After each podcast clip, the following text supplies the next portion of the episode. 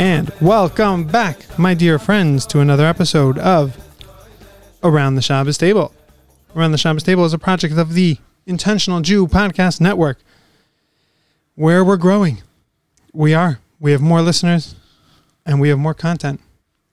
And if you go check us out on intentionaljew.com, you too can find all the amazing things that are happening there. And remember, no part of Shabbos was desecrated in any way, shape, or form in the production of this show. So let's get around the Shabbos table. Today we have a really interesting conversation that my father and I were talking about throughout the day, based off of different shiurim and different ideas that he was giving this week. But it's connected to what was we were recording this on Pesach Sheni. And Pesach Sheni, the whole institution of it, we'll get into what it was. And really we want to talk about what it means. And we want to talk about this concept of perhaps Mesiras Nefesh and desire for mitzvos and desire for a connection with God. And that's what we're going to try to bring out, really unrelated, unconnected to Pesach Sheni, but that's the springboard that brings us there and really brings us forward to Kabbalah Satorah and to where we actually receive the Torah on Shavuos, the next holiday that's on its way. So with that, let's get around the Shabbos table. Yeah, so I'm not going to say right away that I disagree with you, but I think we'll see really truly amazing things in this if we get into the place that I wanted to get to. You know, I realized a bunch of things today. We had been talking about Pesach Sheni, which we'll explain again in a minute exactly what Pesach Sheni is. And I gave a class in a seminary today, and I spoke to the students, and these are good girls, connected, interested, totally into it, and. Not though, and it's no time, but just nobody had really spent any time with them on Pesach Sheni. They knew it was Pesach Sheni. They knew there was a minute to eat matzah. But they didn't realize the power behind this day, which I'm sure that most people don't realize, and that the energy that flows through the day of Pesach Sheni and what could be accomplished without, there's no rituals of Pesach Sheni other than a custom of eating matzah, but just a little bit of thought and a little bit of resolve on Pesach Sheni, and this is not only the day where that energy flows, it's actually the week where that energy flows. And I'll tell you some of my base thoughts. Well, start from the beginning. What is Pesach Sheni? You know, where is it instituted? Where does it come from? Sources from the Torah, and then we'll build ourselves up into where we can go with it. Right, in the second year of being in the desert, so they were meant to keep a Pesach, and there were many people that were impure and weren't capable of keeping that Pesach, and it was difficult for them. The words that's used in the Torah is that they turned to Moshe and said, "Lama Nigara." Why should we be diminished by this? Why should we lose out by not being able to keep Pesach? Which, because of that, was instituted a thing called Pesach Sheni, a second Pesach, which is an opportunity for those people that throughout history that were not able to make it to the Beis HaMikdash, to not able to make it to the temple because they were far away, or because they were delayed by some other thing that got in their way, or because they were physically, spiritually impure and weren't capable of keeping the mitzvah of Korban Pesach. So they were given an alternate date to be able to fulfill the mitzvah of Korban Pesach, of the Paschal Lamb. And on that day was different than the regular Pesach. There was no Isur Chometz. And there's old discussions about this in the Talmud of how far the day went. But it basically was a day to have an opportunity to be able to eat the Korban Pesach and to accomplish the thought process that needs to go into the uplifting directional thought process about the exodus of Egypt and keeping ourselves in check and putting ourselves back in proper order. Now, what's really fascinating about it, that's, okay, so it's like another Jewish day, that's all. Nowadays, it doesn't really do anything other than we don't say Tachnun. There's no real observance of it. It's nothing. But nevertheless, what does the day really mean? So many people spend their time on the fact that it was another opportunity to be able to do, and all that's great, but it really, you have to go back to the words that were used by the Jewish people that got it instituted as a law, because it wasn't a law. Whether it was meant to be a law, but God just wanted us to institute it by our desire, or whether it was always going to be a law, that doesn't, for the moment, doesn't really matter. But at the end of the day, we said the words Lama Nigara. Why should we be diminished from this? Why should we miss out? And the truth is that those words Lama Nigara were magic words, because those words said But you know what? I feel like if I don't have this, then I'm going to be missing something in my life. And that I don't want to be diminished. I don't want to go through life feeling like I'm missing something. There's a great opportunity coming here for me to be able to get closer to God, and all I want is to get closer than God. So it's the Lama Nigara moment. You know, it was that moment where you realize that I love this. I love this, and I can't live without this. You know, God said to Moshe, go and take care of the Midianim, the Midianites, and then the Acher, Teosif Elamecha. Afterwards, you're dead. Now, if somebody said to you, do task X, and then you're going to die, how many years, how many decades is it going to take you to get to task X? Your key procrastination moments will be wrapped up in that act. You're going to say, exactly. I want to do it. You're not going to do it right away. Moshe Rabbeinu right away goes, and he fights the battle. So you could look at it and you could say, well, Moshe didn't care about his life. Clearly, he didn't care about his life because he was willing to dash it by doing this thing that God said to him to do. Or you can look at it the other way. Moshe Rabbeinu looked at his life and he said, if I don't do this mitzvah, I'm dead. I'm living without a mitzvah. And living with a hole in my life, that's like being dead. If I do this mitzvah, I'm dead, but I have the mitzvah. So living life without an opportunity, he couldn't imagine that there could be life without an opportunity. He just wanted that opportunity to be able to do this. And that was a powerful moment. And that what they were able to bring about because of that, the institution of this thing called Pesach Sheni, because of their sheer desire, God looked at it and he said, that's amazing. Now, you have to put that in context also of the time that it fell in. You have to put it in the context of the 3 months that one run right after each other. You start with Nisan, and then Iyar, and then Sivan. Nisan, the constellation of Nisan, is the zodiac of Nisan, is Tle, is a sheep. Then is Ox, that's Iyar. And then you have, in the third month, you have the twins. And those three are actually telling us the story of this period of time. We came out of Mitzrayim, we were like sheep. God inspired the whole thing. He did the whole thing. He pulled us out of Mitzrayim. And then he looked at us and he said, now you got to do something. And that was the ox. The ox is not led. The ox is not like in a flock. The ox leads. The ox has a power and a strength. And then when you have that power, when you take God's influence and it washes through you and it burns through you, so now you can become a partner with God. Now you can become a twin as a partner. And that was the giving of the Torah in the month of Sivan. We became partners with God in the continued creation of the world. And that's the power of Lama Nigara, standing on your own 2 feet and saying, no, nothing is going to get in my way. I'm going to do this. And that's what Mesiras Nefesh is. Mesiras Nefesh is that I know I have a task and nothing is going to get in my way. And that's what this day is. This day of Pesach Sheni, which we just say, it's Pesach Sheni, no Tachnun today, you know, pass the mustard. Like it's nothing. It's everything. Because it tells us that if we're going to succeed at all in Torah, if we're going to succeed in life, we need to have these moments of Lama Nigara. If I don't do this, if I don't live this way, I'm going to be missing something. Right. I always like to get into the mindset of the Jews in the desert, the ones who weren't there, and the ones who were not able, unfitting to bring the Korban Pesach at that time. And they came back to Moshe and they said, Lama Nigara. So I always put myself in their shoes and I say, what were they thinking? There's a halacha in the Torah. There's a system here. The system is if you're impure or if you're too far, you don't bring.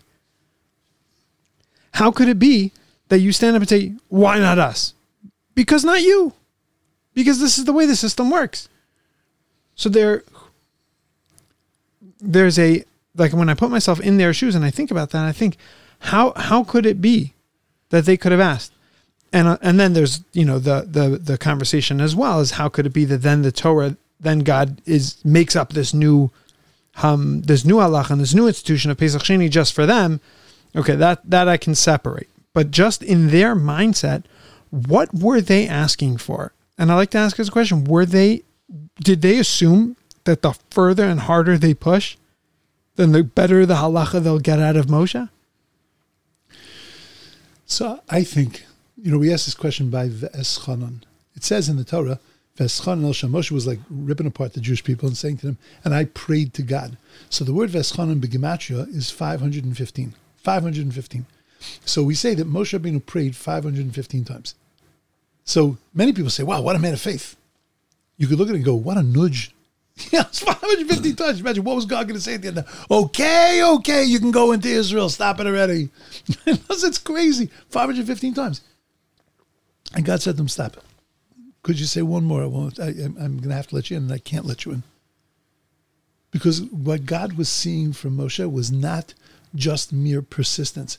His soul was burning to be able to go into Israel to get closer to God. Now, how do you get closer than speaking to God face to face? Because being in God's land, you're in God's world, in the center of God's world. And that's where he wanted to be. And that connection that between God, the Jewish people, the Torah, the land of Israel, that's what Moshe wanted with every fiber of his existence. What God wanted is he told these people, they're exempt. You're exempt. And really, when you're exempt, you're exempt. You're off the hook. You don't get punished for it. It doesn't go on your sheet, right, on your rap sheet, that no one will ever mention it. You are pater. Onis Rachmana Patri. Even more than onis, you're totally out of this halacha. Right. You're totally out of this halacha. We see, I have to try to come back to that, but we see that when the nations of the world complain to God, and they say to God, that why don't you give us the Torah? So God said, because I know you can't do the Torah. So what do you mean? We know we can't do the Torah. If you would have held the mountain over your heads, you would have been able to do the Torah. God said, not true. Even if I held the mountain over your head, you wouldn't have been able to keep the Torah. So they said, yeah, really? So God said, yeah, here, let's go. And he gave a mitzvah to the world, the mitzvah of sukkah. And everybody went into the sukkah. The Yidden went into the sukkah. The Jews went in. The non-Jews went in. Everybody went into the sukkah. And then God takes the sun out of its sheath, and it is as hot as Gehenna times 20. It's just unbearable outside. Now, we know we have a law that says that a mitzvah, partim in a sukkah, that if you're in a lot of pain, you're allowed to leave the sukkah. It smells bad. It's very cold in there. It's an uncomfortable place. You're allowed to leave the sukkah. So we all left the sukkah. They left the sukkah. We left the sukkah. They left the sukkah. We left the sukkah singing V'samachta b'chagecha. And they left the sukkah and they kicked the sukkah on the way out. God said to them, that's the proof. Now they were crestfallen. They were completely bombed out and bummed out that they couldn't keep the mitzvah sukkah. So they kicked the sukkah out of frustration. They were really upset and legitimately upset. But what did that prove? That they weren't serving God. They were serving themselves.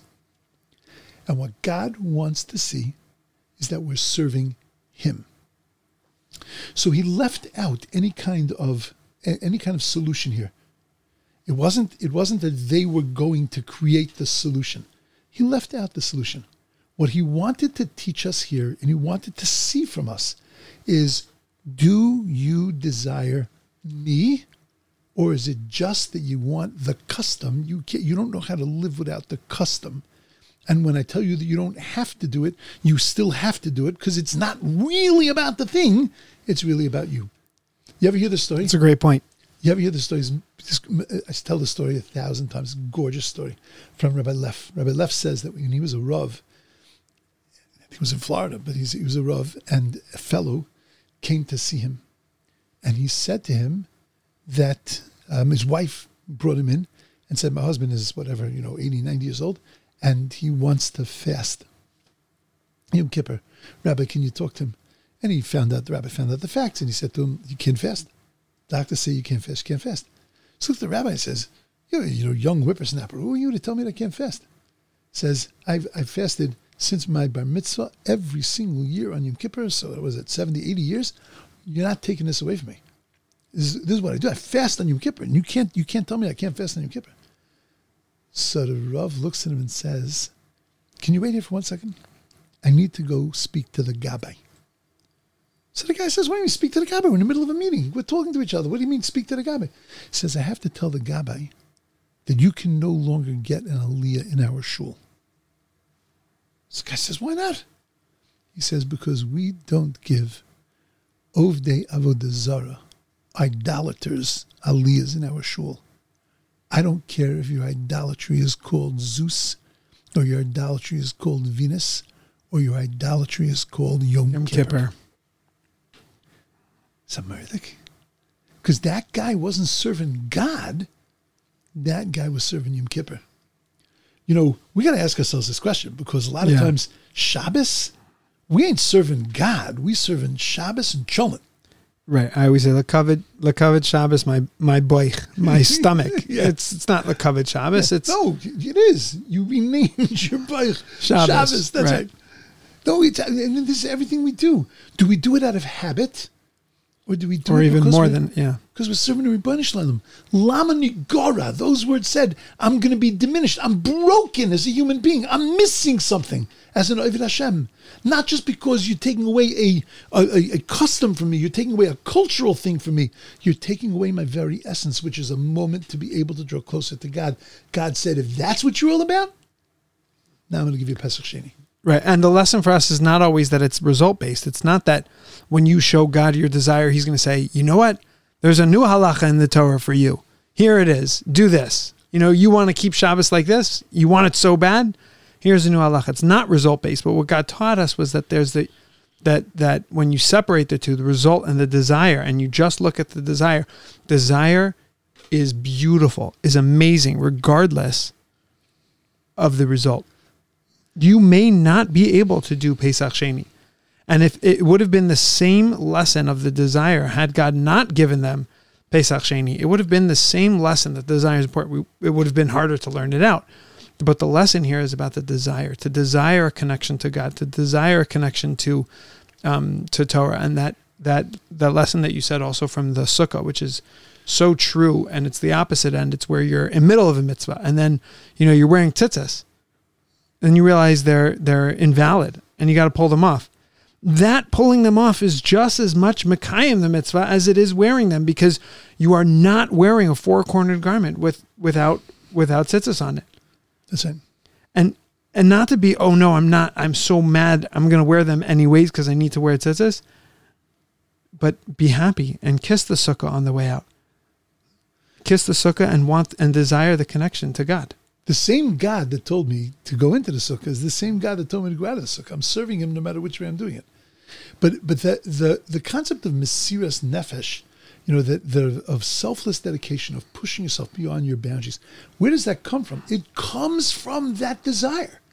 It doesn't come from that punctiliousness, I have to do this, that OCD-ness, that I have to do this mitzvah, and therefore I'm Mesiras Nefesh for it, because there's going to hit a wall pretty soon. But that where you have no bounds, where you just keep pushing yourself to do, it's because you love it. And that's what we have to, that is one of our biggest challenges, to keep ourselves in love with Torah, or to fall in love with Torah and to fall in love with God. For some people, they've never fallen in love with God. They've just gotten to the place of where they do mitzvahs and they keep going, but it's not a sense of being in love. And that's Pesach Sheni. Pesach Sheni is. Pesach Sheni is the day that we can fall in love with God like our ancestors did, just by saying, Lama Nigara, if I don't have this opportunity, look what I'm missing. I think it's so important also as we approach Shavuos. It's the interesting, in the timeline of the Magalei Hashana, like how we're moving towards Shavuos. Shavuos is pretty technical in that sense that it's a Kabbalah Satorah, you're Mekabel a set of laws, turning into a nation that is now bound by these laws. You have Kafa Aleim Har Kegigis, which is celebrating the fact that God held the mountain over our heads, with all of its challenges in philosophy. How did that work? It's a covenant that we entered on Shavuos, in essence a covenant. So, almost stripped of the desire. But this reminds us, Pesach Sheni, this whole connection between Pesach Sheni, and Shavuos, and the Omer, which connects it, it's reminding you that no. There is no sukkah without kissing it on the way out. There is no Torah without Pesach Sheni. There is no system that would work without the desire behind it, because a system, as a system, is only a system, and it's just a framework to get you to do certain things and certain rituals. But it's not what we're doing here, and it wouldn't exist. It wouldn't last. There's no kiyum. There's no continuity to it if it's just a structure.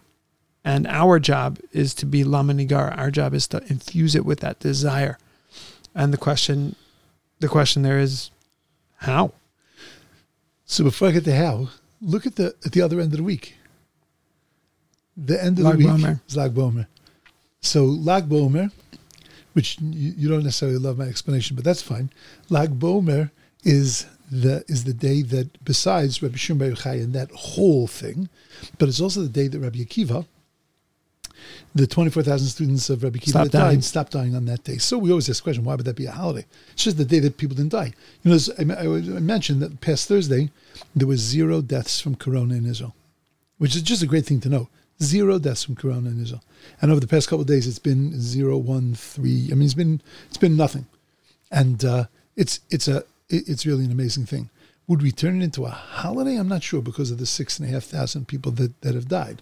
So I'm not sure we turn it into a holiday. But so why is this Lag BaOmer is a holiday? It's quasi holiday, whatever. We don't say Tachnun, but it's has some nature, some quality of a holiday, because I think that it was the day that Rabbi Akiva changed his mind. Rabbi Akiva changed his ideology and philosophy.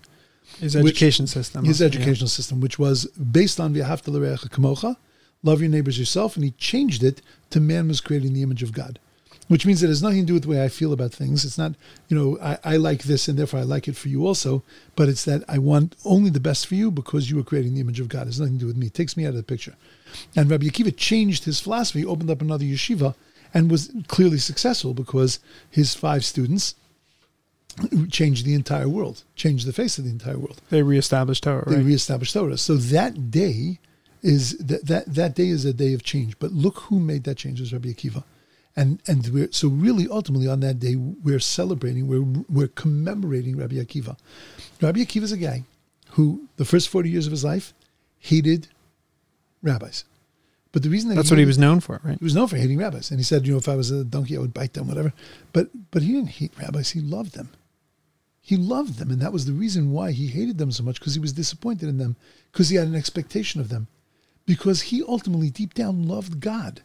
And he loved God's people, God's right-hand men. Remember when Shimon HaAmsoni came up with this theory of that the word et means with, and he went through every word et in the Torah, every word et. And he said with, and they were all correct. Everyone was with something, with something, with something. God created, she had, Achava had Kayin and Hevel. So we explained et Kayin ve'et Hevel. With Kayin, there was a twin sister. With Hevel, there was a twin sister. Et Hashemayim ve'et Arts. Every time it says the word et, it means with. And Shimon HaAmsoni laid it out, and it was like, what a work. What a life's work.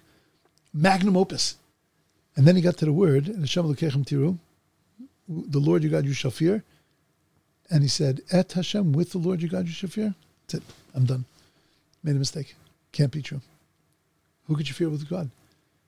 And what does Rabbi Akiva say to him? Comes on Rabbi Akiva and he says to him, no, es Hashem Elokechem Tiru means l'rabos es tamid chachamim, to include the Torah scholars. Because the Torah scholars are our very life's breath. They're our very, very foundation of everything. Our Torah scholars are our guides, our leaders. Rabbi Akiva was in love with rabbis, in love with Torah and its leadership and its system. The first 40 years of his life, though, he was disappointed by it because he loved it so much. To love something, this is going to ultimately answer your question, to love something, to desire it, you have to understand it. You have to understand it, not for what it does for you, but for what it is. And with that, you have to be able to look in to the center of things. Rabbi Akiva walks past a rock, and he sees water dripping on a rock. And Rabbi Akiva says, holy cow, the water on the rock is like Torah in my head. And if the water can penetrate a rock, Torah can penetrate my head. Let me go to yeshiva. Now, How in the world did Rabbi Akiva get from water dripping on a rock? What about the hundreds of people? Who people saw it. That saw it, walked past it, and said, son of a gun. Isn't that amazing? The water's leaking on the rock, making a little hole there. Ooh, somebody better fix that because, call a plumber. Right? People looking at it, they saw it, they knew it, but they didn't look at what water means. They didn't look what a rock is. They didn't internalize anything, and therefore it did nothing for them. Rabbi Akiva had this incredible ability to see into the center of everything. And if you don't have that ability or desire to see into the center of things, then you can't recognize their value. If you can't recognize their value, you'll never desire them. You'll never have your soul will never pine away for them. That's where Lama Nigara comes from, because I understand its value. And when I understand its value, I just want it so. I just want it. I want that advantage that it's going to bring me. Right, like the Mishnah says, "Avizar be mitzvah kala kibachamur sheinatin yadei matan schayim shel mitzvahs." Is that you have to be careful with all mitzvahs, because value is not what they give back to you, but value they have inherent value. And when you could see that each one is a connection, is a tool to God, then have desire. It looks easy or it looks hard. Is only perception, because it you never know what it's going to be, and all of them are tools and abilities to get closer to God. So once you value them, then you treat them all the same way. The bigger ones are easy to recognize the value. Oh no! But ask me now, Aaron, what are the bigger ones? I don't know. In your life, these are the bigger ones. Right, correct. In my life, these are the bigger ones. There's bigger and smaller mitzvahs, meaning that there are mitzvahs that are more apparent and less apparent. But every person has a bigger and smaller. What's a bigger one to you is a smaller one to me. What's a smaller one to me could be a bigger one to you. So you have to be as careful with the smaller ones as you are with the bigger ones as with the smaller ones. You have to be careful with the whole package, because there are some things that are very apparent, very clear, very easy. But you have to be able to recognize the value of everything. That everything is valuable. Yeah, that's this day for me. That's this week for me. This week for me is to look into the center, understand the value, so that you can have a cheshek, you can have a desire, a love for the things that you're doing, not just doing them, not just going through all the motions and fulfilling everything, but of really having a desire, looking at it and saying, I really couldn't live without this. Okay, so. This is all great. The idea of desire and of adding the desire back into our Judaism is very good. But what do you think about desire without structure? Whereas if you have plain just desire to do good, but it's not translating into now, therefore I'm going to do a mitzvah. It's just, I really, really want to get close to God. And again, not that it's you're creating alternative ways, because alternative ways, we have examples in the Torah where people wanted so badly this connection with God and then came up with an alternate Torah and an alternate law. Okay, we saw that ended it with death. That didn't end the right way. But what about, is there something to learn from just someone who's just pure desire without restructuring the Torah? So I fear that desiring God. God is not only the creator of the world, but he's also the lawgiver. God didn't just create a world, he created a world with a purpose. When we say the Shema every morning, we say two blessings, and by Ma'ariv also, we say two blessings. One blessing is on the creation of the world, right? Yotzer HaMa'oros, and the other blessing is on Torah. And the reason why those are the two blessings before you then call out, Shema Yisrael, Shem Elokeinu, Shem Echad, God, you're mine. Before you do that, you have to recognize that there is a creator, and he created the world for a purpose, and that's the Torah. So if I only recognize one of those, God, you're my creator, right? And I love you as my creator, so then you're missing half the picture.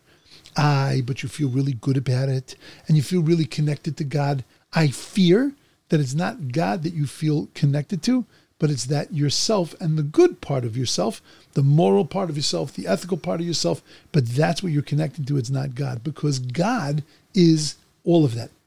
God is a creator and God is a lawgiver. And I don't think you can have a relationship with God as a lawgiver without God as creator, and I don't think you can have a relationship with God as a creator without God as a lawgiver. Right.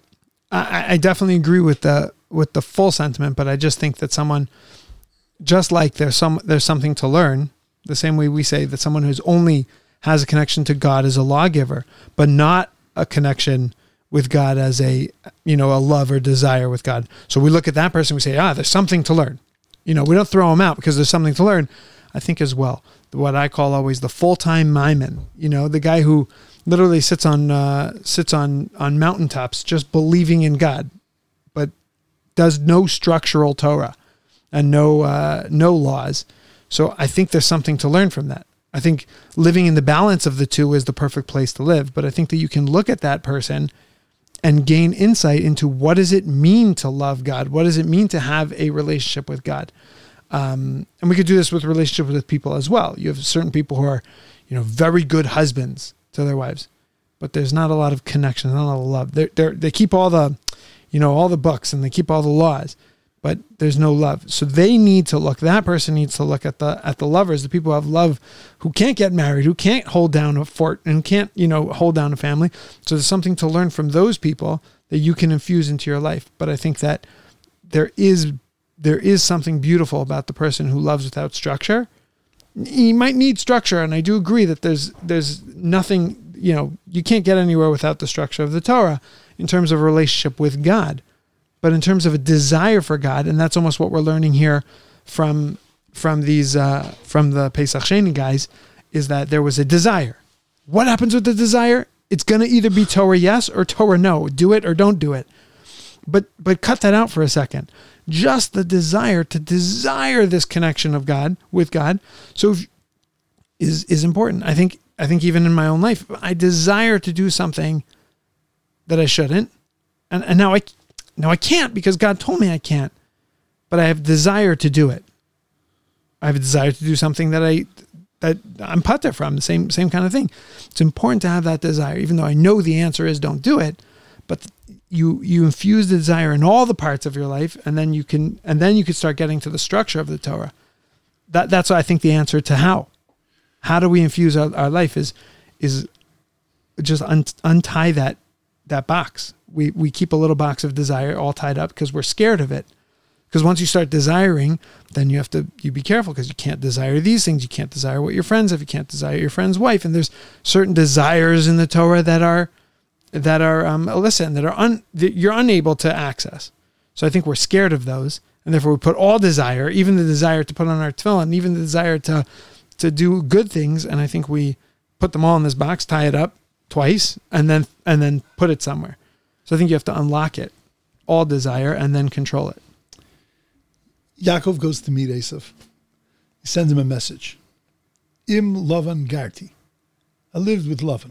Garti. Gimel Resh. Tuf. Yud. If you take that and anagram it, it's Taryag, 613 mitzvahs. So he was sending a message to Esav. Im Lavan garti.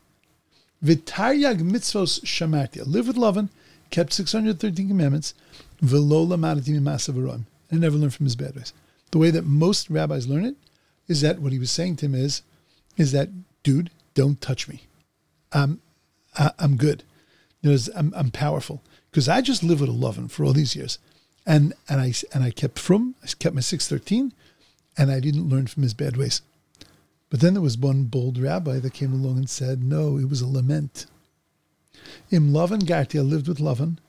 V'taryag mitzvah shemarti, I kept all 613 laws, but I didn't learn from his bad ways. I didn't learn how to have hislavos, how to have a fire to what you're doing, how to desire what you're doing. Now, he was desiring nonsense. He was desiring idolatry, but he was desiring it, and I didn't learn that from him. Now I know you love me. Because even though you disagree with me fundamentally, you can give me a vart to power my entire thought process. Yeah. Now I know you love me. Right. I do, and I do disagree with you a little bit. I do disagree with you a little bit because The fact that I don't know if you disagree with me fundamentally. I think you disagree with me practically because you think it's a slippery slope and it's hard to open up desire. That's right. What would that look like for a Yaakov Avinu to learn and take the maisim arayim, the bad things that Esav does, and turn them into good? I mean, that's a craft. That's crazy. And you're sitting there with the garbage and you're pulling out the good things that were. So what I'm afraid of, I'm sorry, but what I'm afraid of is that when you look at a Jewish guy who's got all this desire and he's sitting in, kumbayaing up the yang, oh, God, it's so great. I'm worried that you look at it and you go, that is awesome because it has no encumbrances. It has no legalities. It has no boundaries. I can just feel God. And I think that's a dangerous alternative. That alternative doesn't exist. I think I agree with you. You have to go in knowing this, the concept of Ein ben chorin ela mish osek b'Torah. Right. Only somebody who learns Torah is considered a fully free person. A fully free person. There's no freedom by casting away the yoke of heaven and the yoke of the law. Right. And this relationship with the lawgiver, that's not freedom. Right. Freedom is keeping a structure. But when you have that mindset and then you look and you can incorporate some of that into our Judaism, then I think that is a way that one can infuse their Judaism with desire. Right. And the good litmus test on yourself is, do you kick the sukkah on the way out? Is if, we were discussing when you can't daven with a minyan is a light one, but when you can't have a seder with people, when you Corona for whatever reason, right? Correct. But there's going to be instances in your life that you're going to be pater from certain mitzvos, and do you kick the sukkah on the way out and you say, "Good, it's much easier for me to not have to do that," or do you kiss the sukkah on the way out? And that's one litmus test of where your desire is, and the other is beforehand when you're exempt from it. Are you looking at it and saying, I would love to do that so bad. Lama Nigara, why do I lose out? How is there a way that I could possibly be chayiv and put myself in a situation? Maybe, but there's desire, and test yourself. Keep your finger on your pulse and see, do I have that desire before? And am I kicking the sukkah on the way out? And that's why this is much greater than just Pesach Sheni. It's how we relate to our mitzvahs, how we relate to our Judaism. Right. Is the desire there? When we weren't able to go to shuls, so there was a certain acceptance.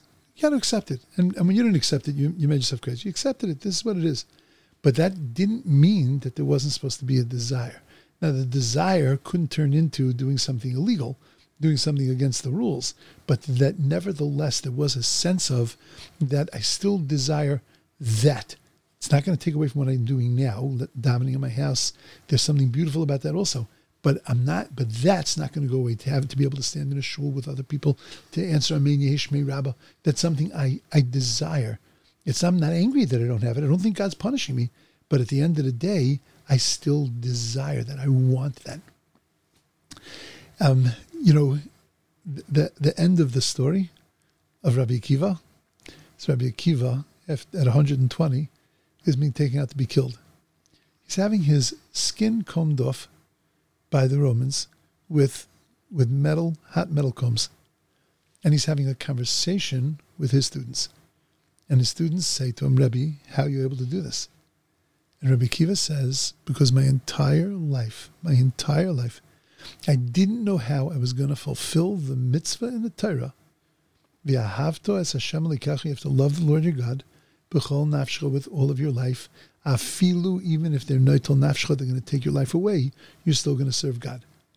Now that I have that opportunity, I'm not going to focus on the mitzvah. I'm not going to feel a sense of serenity.